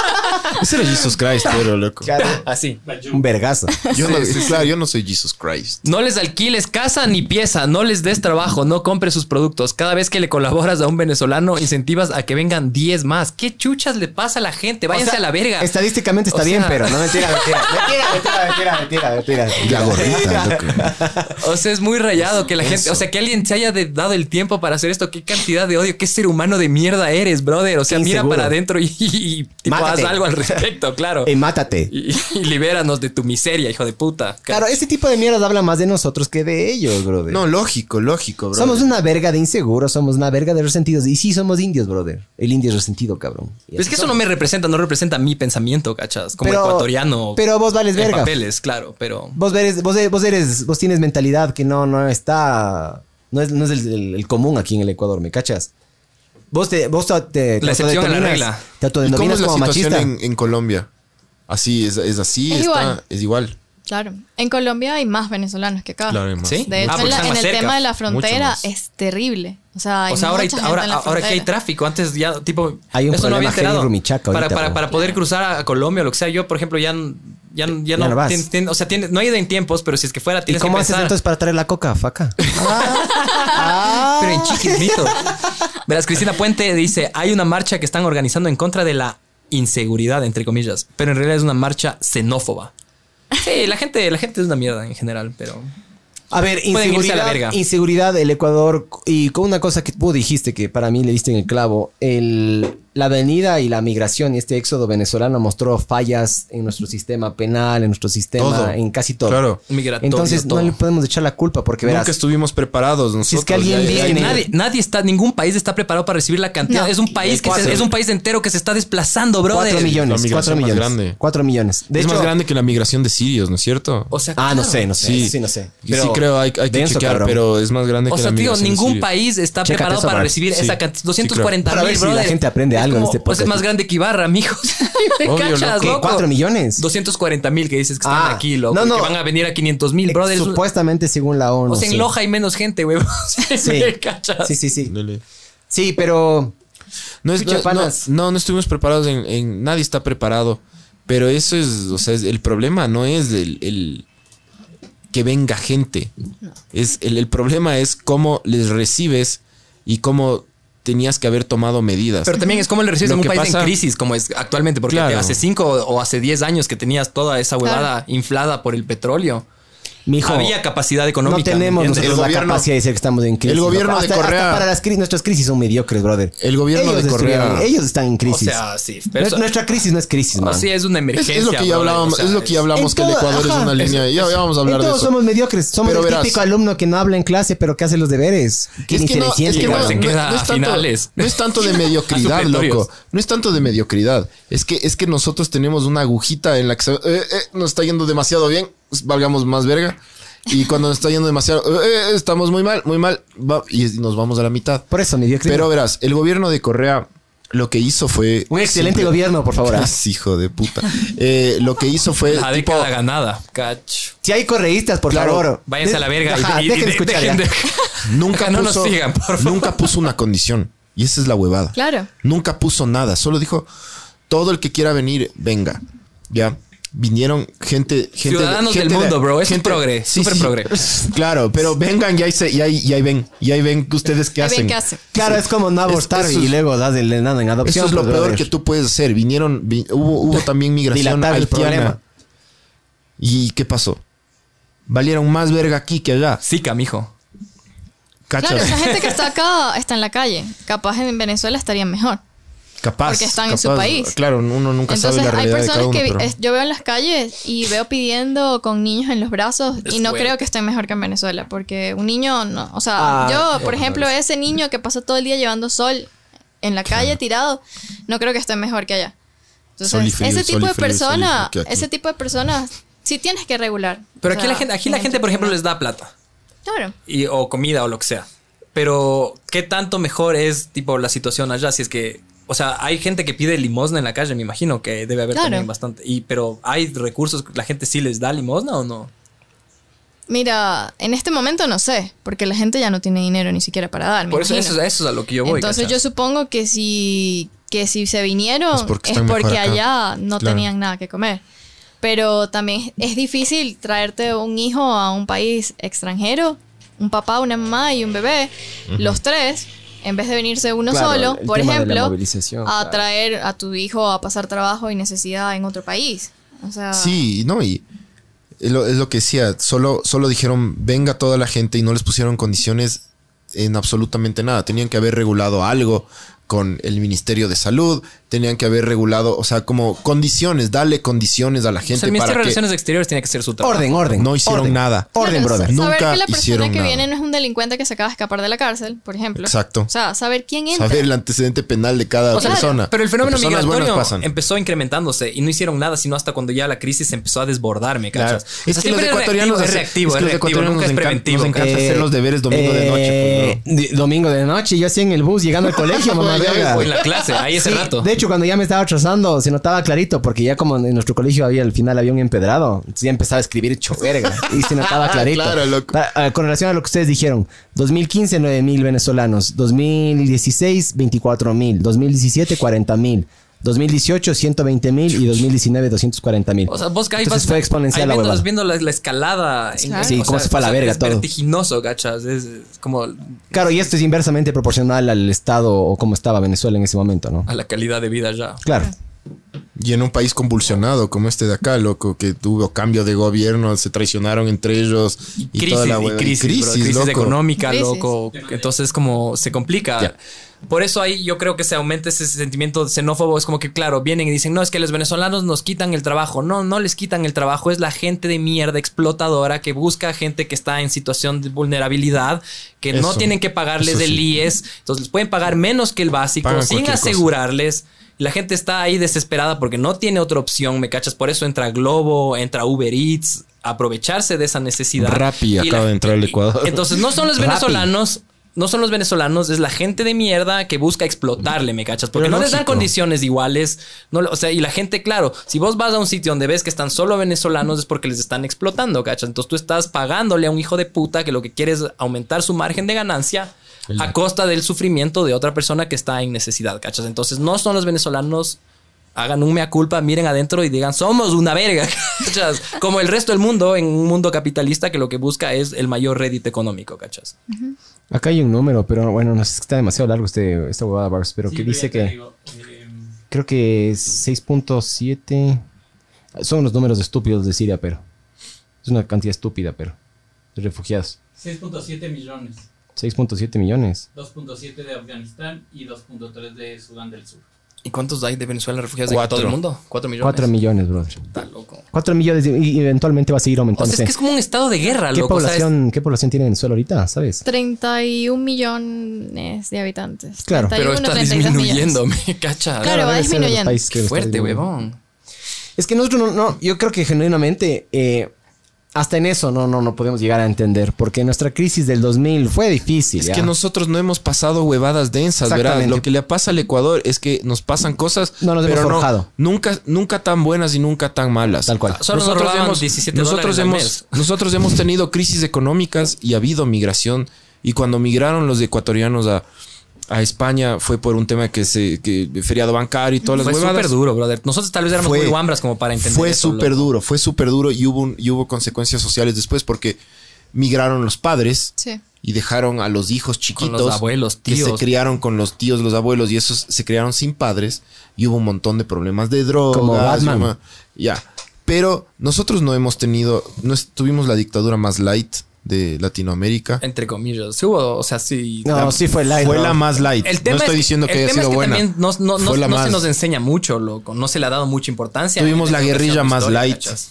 También. Los Alfaro vive. Fue la más light. Sí. Es que tú comparas con los O otros sea, les países. aplacaron rápido, tal vez. ¿Ya? Bueno, fue light. Eh, pero no fue, no, no tuvo el, el, el, el impacto que, que- Como que las tuvo, en- FARC, que loco. tuvo en otros países, o Claro, como cabrón. Sendero Luminoso en Perú. Claro. Pero eh, eso es lo que nosotros no cachamos. nombre ese loco sendero luminoso. La- Lo que nosotros no cachamos eh, es, es lo denso. Nunca hemos cachado algo denso. Los ecuatorianos, No. por eso nos, nos sorprendemos con absolutamente todo, loco. Los españoles tuvieron, pasaron la guerra civil, que fue una huevada extremadamente dura que ni si cuando tú hablas con ellos ni siquiera te, te responden, no quieren hablar de esa O huevada. sea, pero es una suerte lo también, fuerte que brother. fue. O sea, es algo- no es Sí, algo- no es algo malo No, no es pero malo. al- Yo al- no estoy diciendo que sea Al mismo que sea, tiempo que no sea nos- malo, loco. No nos hemos forjado y no hemos Estoy diciendo que estoy también. diciendo que eso eso hace que nosotros no cachemos Valgamos verga en las- todo. la, dimensión de las huevadas. De, claro, de, de que es, de que es algo, una crisis real. Me, me explico. Sí, sí, sí. Como Claro. no hemos pasado huevadas muy densas, nos sorprendemos de absolutamente todo. Aunque bueno, no sé, tipo, yo creo que la, la colonización debe haber sido algo súper fuerte, ¿cachas? Tal vez en una we- o sea, Pero sí ahí no había fenómeno. tantos. Ahí no había Facebook, ahí no había mijo. Facebook, ajá. Sí, justo iba a decir eso. Ahí no había Facebook. Claro, obvio. Imagínate un una campaña todo, así. ¿no? No más, no más colonizadores. No les compres nada a los colonizadores. No les recibas espejos. No les recibas. claro. Ni cepillos. No si tú recibes culiar. un espejo, vienen cinco más, cinco españoles más. No. No, nosotros no cachamos esa huevada. Por eso vemos, tipo, éxodo. Cuando fue el éxodo de los, de los colombianos también, eh, puta, todo el mundo. Los colombianos son, claro, son asesinos narcos, No, traquetos, narcos. traquetos y prepagos. Claro. Claro. en Venezuela también cuando eh, llegó esa cantidad de colombianos, también los, los O sea, son refugiados, ¿cachas? Y también los tratábamos como, ah, los colombianos son estos o lo otro. Eso también pasa en Venezuela. O sea, Es que para mí es medio que- naturaleza humana también. Obvio que Claro. sí. Ser una verga. sí. Somos una verga, bro. O sea, pero son refugiados. Yo, para mí, los venezolanos que están aquí son refugiados, loco. Son desplazados de su tierra y están, deberían, o sea, son refugiados porque están siendo.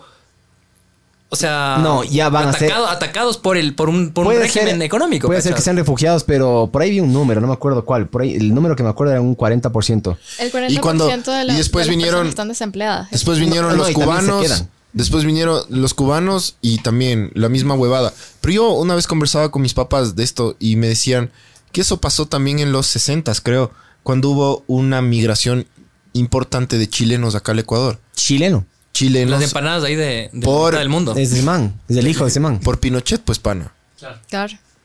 Porque estaba Allende y Allende le estaba, man, no sé, no, no, no opinar de ese tema. Pero entró Pinochet y salieron muchísimos y hubo acá un montón de, de migración. Y también en ese entonces Los la gente chilenos. se asustó. Todos nos Y- y- asustan. y Deben haber venido tres chilenos aparte en esa época, güey. No, vinieron bastantes, loco. Acá hay bastante familia que Yo tiene papás o abuelos chilenos. Acá hay un montón de, de, de gente ecuatoriana que ya está con... Estás con la batería baja, güey. Sí, no. Entonces sí pasa, loco. Entró un mail. Es que verás, Pero no cachamos, no ca- nunca Ah, hay nos una- asustamos de todo, loco. Alguien, alguien del público está. mandando mensajes. Mandó unos memes o unas huevadas de gente de mierda. Calor, hijo de puta. Abre, sí, abremos la ventana, que chuches. Ya no hay tanto tráfico, bro. Intentemos, veamos. Vos Ah, te estás está- cagando de la Están calor. mandando huevadas de No. lo que han hecho No, los sí. ecuatorianos afuera. Un turista ecuatoriano escribe en las paredes del Coliseo Romano y ahora se enfrenta a la justicia italiana. Claro. Arrecho. Mamba con el liquid paper a poner ahí Filomena, te amo. Filomena suena demasiado bien, loco. Para mí es Marjorie o alguna verga así, bro.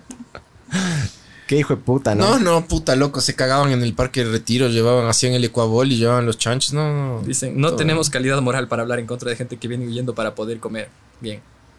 El problema, yo creo, el problema número uno es Detenido que... en España un ecuatoriano acusado de violación a una menor en Ecuador. Pero sí, eso pasa full en Full, España, ajá, loco. ecuatorianos, ahí esos ves a la pero no son ecuatoriana, o sea, son ecuatorianos, pero son, son estos hijos de los migrantes, son obviamente ecuatorianos, pero ya, y ellos ya nacieron ahí. Son primera Y- y ya generación. no cachan nada del Ecuador, loco. No cachan nada. Yo una vez, una vez escuché a dos ecuatorianos hablar, dos eh, españoles, ¿no? Estaba yo echándome una biela. Y eh, ahí en, en Madrid. Una y les caña. estaba. le- un- claro. Y, y estaban ahí dos. Dos, dos rulimanes, ya no se vayan a ofender. Dos eran do- rupangos, ya. Ya, eran dos llamas ahí.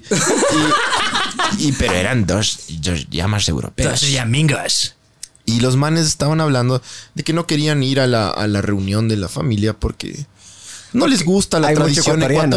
Esa, la chicha de. la- esa, esa- esa chicha de Juárez es fea. Y yo les escuchaba a estos españoles hablar de eso y decía, ay, loco, pero ustedes, pero mírense al espejo, son dos zanzas y están criticando, están criticando las costumbres de sus papás y de sus abuelos que les dieron una mejor vida, hijos de su puta madre, loco. Las zanzas son las cabezas encogidas que hacen los shuaras cuando les. Por si acaso. O sea, pero ya no son. Pero de eso, de esos, de esos como los que yo escuché, hay casos de violación, eh, hay full. Robo, Full, brother, todo, full, loco. full, un montón. Normal. Yo mismo vi cerca del departamento donde vivía la Francis ahí como la policía española detenía a unos Latin Kings ecuatorianos ahí. Por violación. Y me quedaron viendo, hicimos eye contact como yo sé que eres ecuatoriano. El man también es como yo también sé que eres ecuatoriano. Yo te cacho. Tuvieron un momento, un, un Tuvimos un... moment. Ajá, nos, nos reconocimos, loco. De ley. Hizo así. ¿Qué fue, ve? Pero bueno, hablemos de Venezuela, pues, mijos. De ley. El, uno de los problemas que yo creo que capaz es uno de los más graves es que la, la mano de obra venezolana está compitiendo con la mano de obra ecuatoriana en el sentido de que mm, es mucho comercio informal. Tú caminas por aquí, por la, Carolina. En la República de Salvador hubo recién un conflicto, una pelea ahí entre gente que ¿De vende territorio? chicles y huevadas. En la sí, ecovía hay full ¿Sí? problemas entre los vendedores venezolanos y ecuatorianos. Claro, esa mierda va a saltar eventualmente. Brother, O- ojalá no salte para mal nomás. Es el pan de cada día, brother. Está- Sí. se están peleando no- Sí, es por, el los días. sustento, huevón. O sea, pero por sobrevivir, me cachas. No es que están peleándose por huevadas. O sea, para ellos es cuestión de vida o muerte, loco. Claro. Claro. Esa es la huevada, porque eh, en general, desde, desde lo que yo he visto, por ejemplo, es la gran mayoría de, de semáforos siempre está el venezolano con ese cartón. Que hola, soy venezolano y yo qué sé Eso, qué. eso, eso, Sí. eso innovaron los manes. Aquí los- la gente solo pedía así con la mano. Ahora ya los manes. Desaparecieron un chance después de esto del 20 de febrero. Por eso digo, del 20 de febrero fue importante. 20 de enero, perdón. Fue bastante Acción. importante en nuestro país.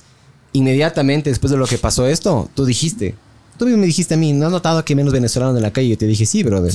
Pero fue inmediatamente después de esta huevada. No había hecho la correlación. pero- El 20, el 20 de enero fue una fecha importante para los ecuatorianos y los venezolanos en el Ecuador. Y en base a esa mierda es que estamos viviendo todo lo que estamos viviendo. Este, Ahora ya hay visa, gachas, desde hace dos días, ¿no? Dos o tres días. Dos Sí, días creo que fue. Sí. sí, se armó un pedo en Rumichaca, brother. Claro, y muchas personas que se quedaron ahí en la frontera. O sea, el tema de, claro, no de pasar. ilegalizar el estatus de un ser humano es bien rayado. Yo sí estoy bien en contra de esa huevada, pero ya es mi Yo, yo hoy vi personal. una, una campaña de la Cruz Roja, loco. La Ah, Cruz sí, sí. Roja sacó un... ACNUR, ACNUR fue. eh, no, no, la ¿No? Cruz Roja. Yo Ah, vi ¿aquí? ahí el, el logo. Sí, en los buses, sí, en ¿Y buses, qué decía? publicidad. Que decía ningún ser humano es ilegal. Bien, bien, bien, la Cruz Roja, loco. Pero ponte a pensar una cosa. Hasta que te maten. Un, un, un asesino. ahora, de ahora, de hazte, madre. hazte la pregunta, hazte la pregunta, ¿ya? Porque está bien.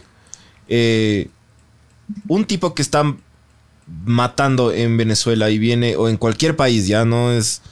eh, y viene y la va a palabra- otro. usa un ecuatoriano ya, un ecuatoriano. un que está matando ecuatoriano afuera que está matando en el Ecuador y En se el- va a y se va a matar a, a- a España, no debería ser ese hijo de puta ilegal. Porque O sea, yo entiendo que la, la- familia, ¿cachas? la familia, exactamente, la familia que, que se cruzó Colombia para llegar acá.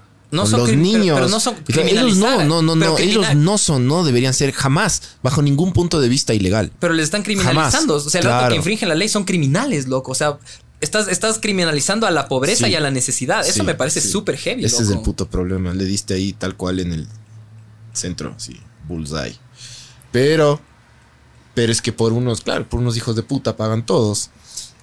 Qué Obviamente. pena. Qué pena, pero así Re- funciona todo. Recién pasó el año pasado en Estados Unidos que había una marcha de gente que de Centroamérica que iban caminando, loco, para, Claro, supuestamente para sí. cruzar. Y Trump quería mandar, o sea, fuerzas armadas a meterles bala en la frontera. Es No bala. No, no, no podía o meterles sea, bala. Fuerzas armadas, bro. Pero Pero sí lo quería, que pasó ajá. después de eso, Quería que le separaron a los niños de las familias. Sí, O sea, hay un campos de video de, que les, les concentración, tienen, exactamente, tienen unas jaulas no, pero y les les separan. Pero claro, nadie sabe qué pasa dentro de esos centros de detención. Nadie sabe los Y- y datos les- reales No, y les violan a los niños, loco. Hay un montón de abuso sexual, loco. Hay derechos humanos y cosas así. Porque claro, no hay nadie que esté controlando, no hay estadísticas, nadie puede entrar, nadie puede ver nada, esa- loco. esa marcha Se- recién de se murió un niño. Loco. Un niño, un niño se Sí. murió, o varios niños se han muerto ya en esos centros de detención, cachas.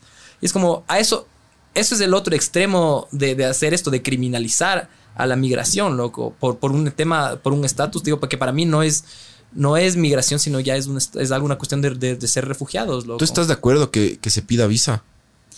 ¿Tú como venezolano estás, estás de acuerdo?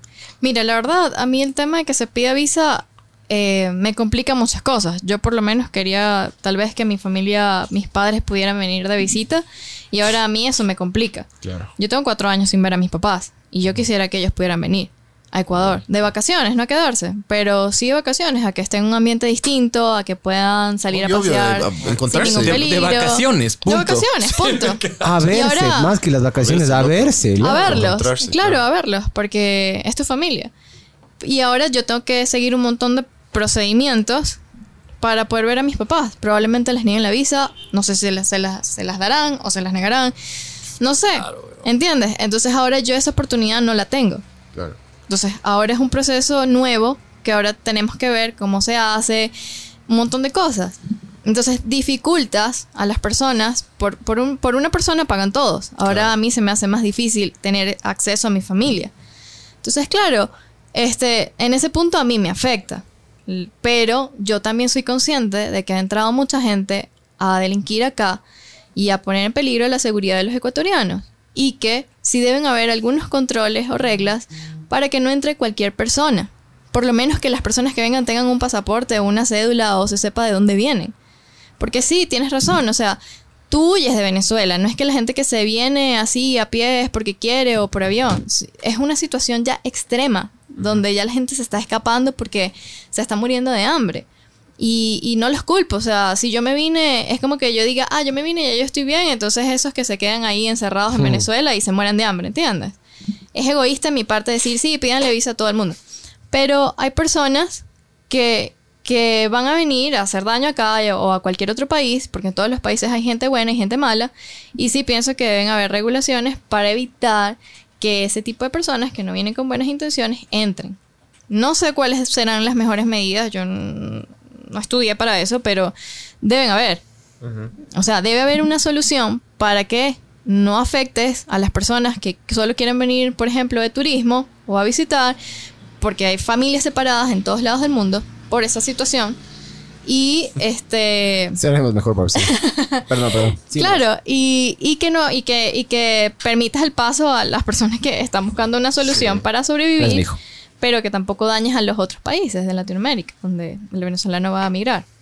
Bien. En Tenemos las- unas, unas, unas Un ratito solo quería acotar un poquito aquí al comentario que acaba de hacer mi estimada. que aquí las leyes ecuatorianas eres culpable, loco.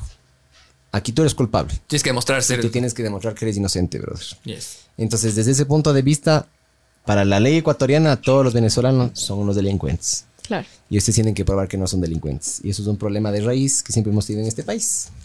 Bueno. Bueno, sigue con las preguntas. Daniel Bustos dice Oli. José Luis Paredes Sisa dice soy su fan. Oli, di algo más, pues. Y bueno, de ahí tienes a Sí, Marce, nuestro Marce, fan. Ta- Marce Tamayo dice, lo de la mano de obra no es algo nuevo, pasó con los colombianos exactamente igual, entre comillas. Nos van a quitar los trabajos. Si tienes miedo de que te vayan a quitar el trabajo, trabaja mejor. Bien, bro.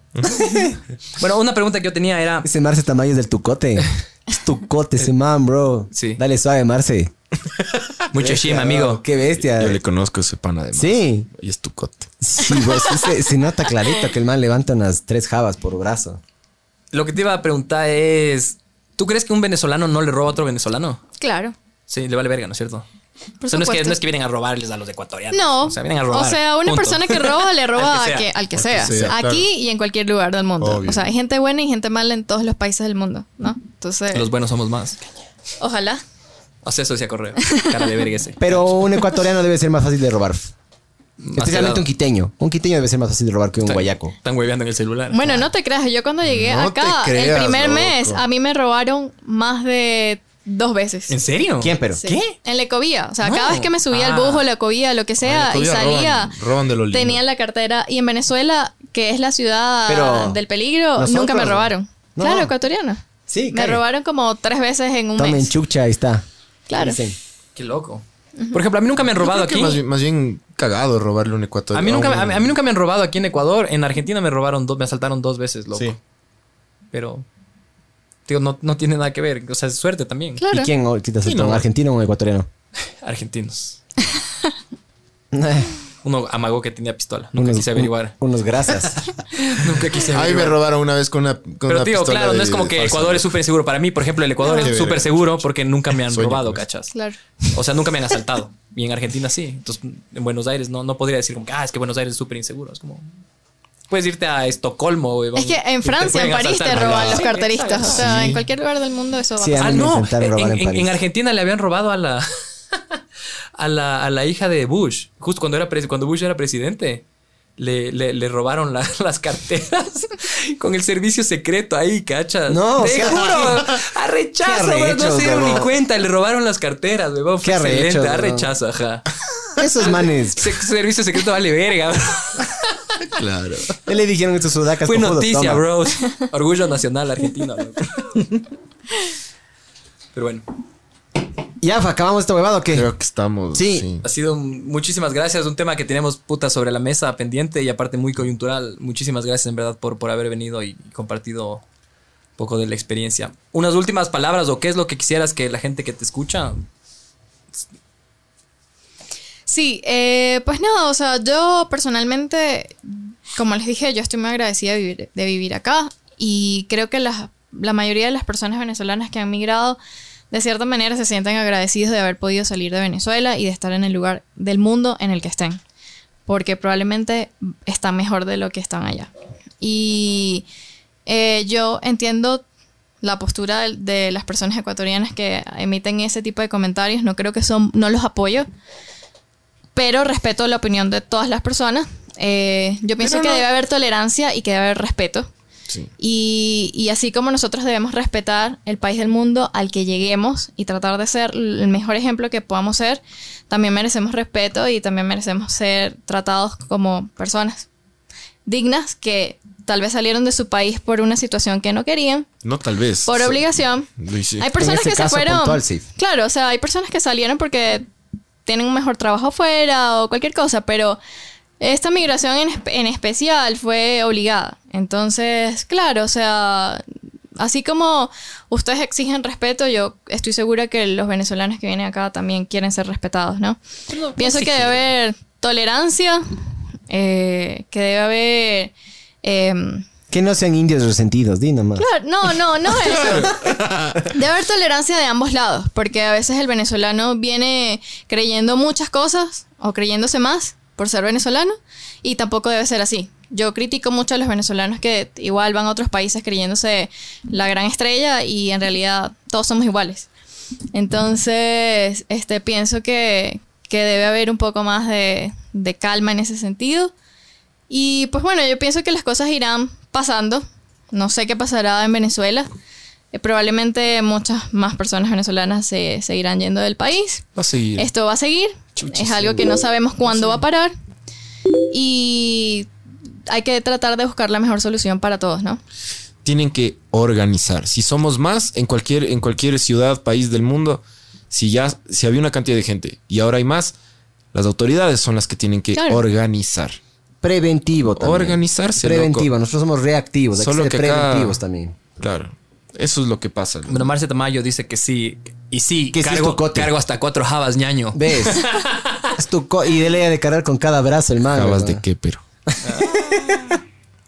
Bueno, Gracias. Estuvo súper interesante. Súper sabor de. Gracias, chicos. A Ya ti. pues. próxima.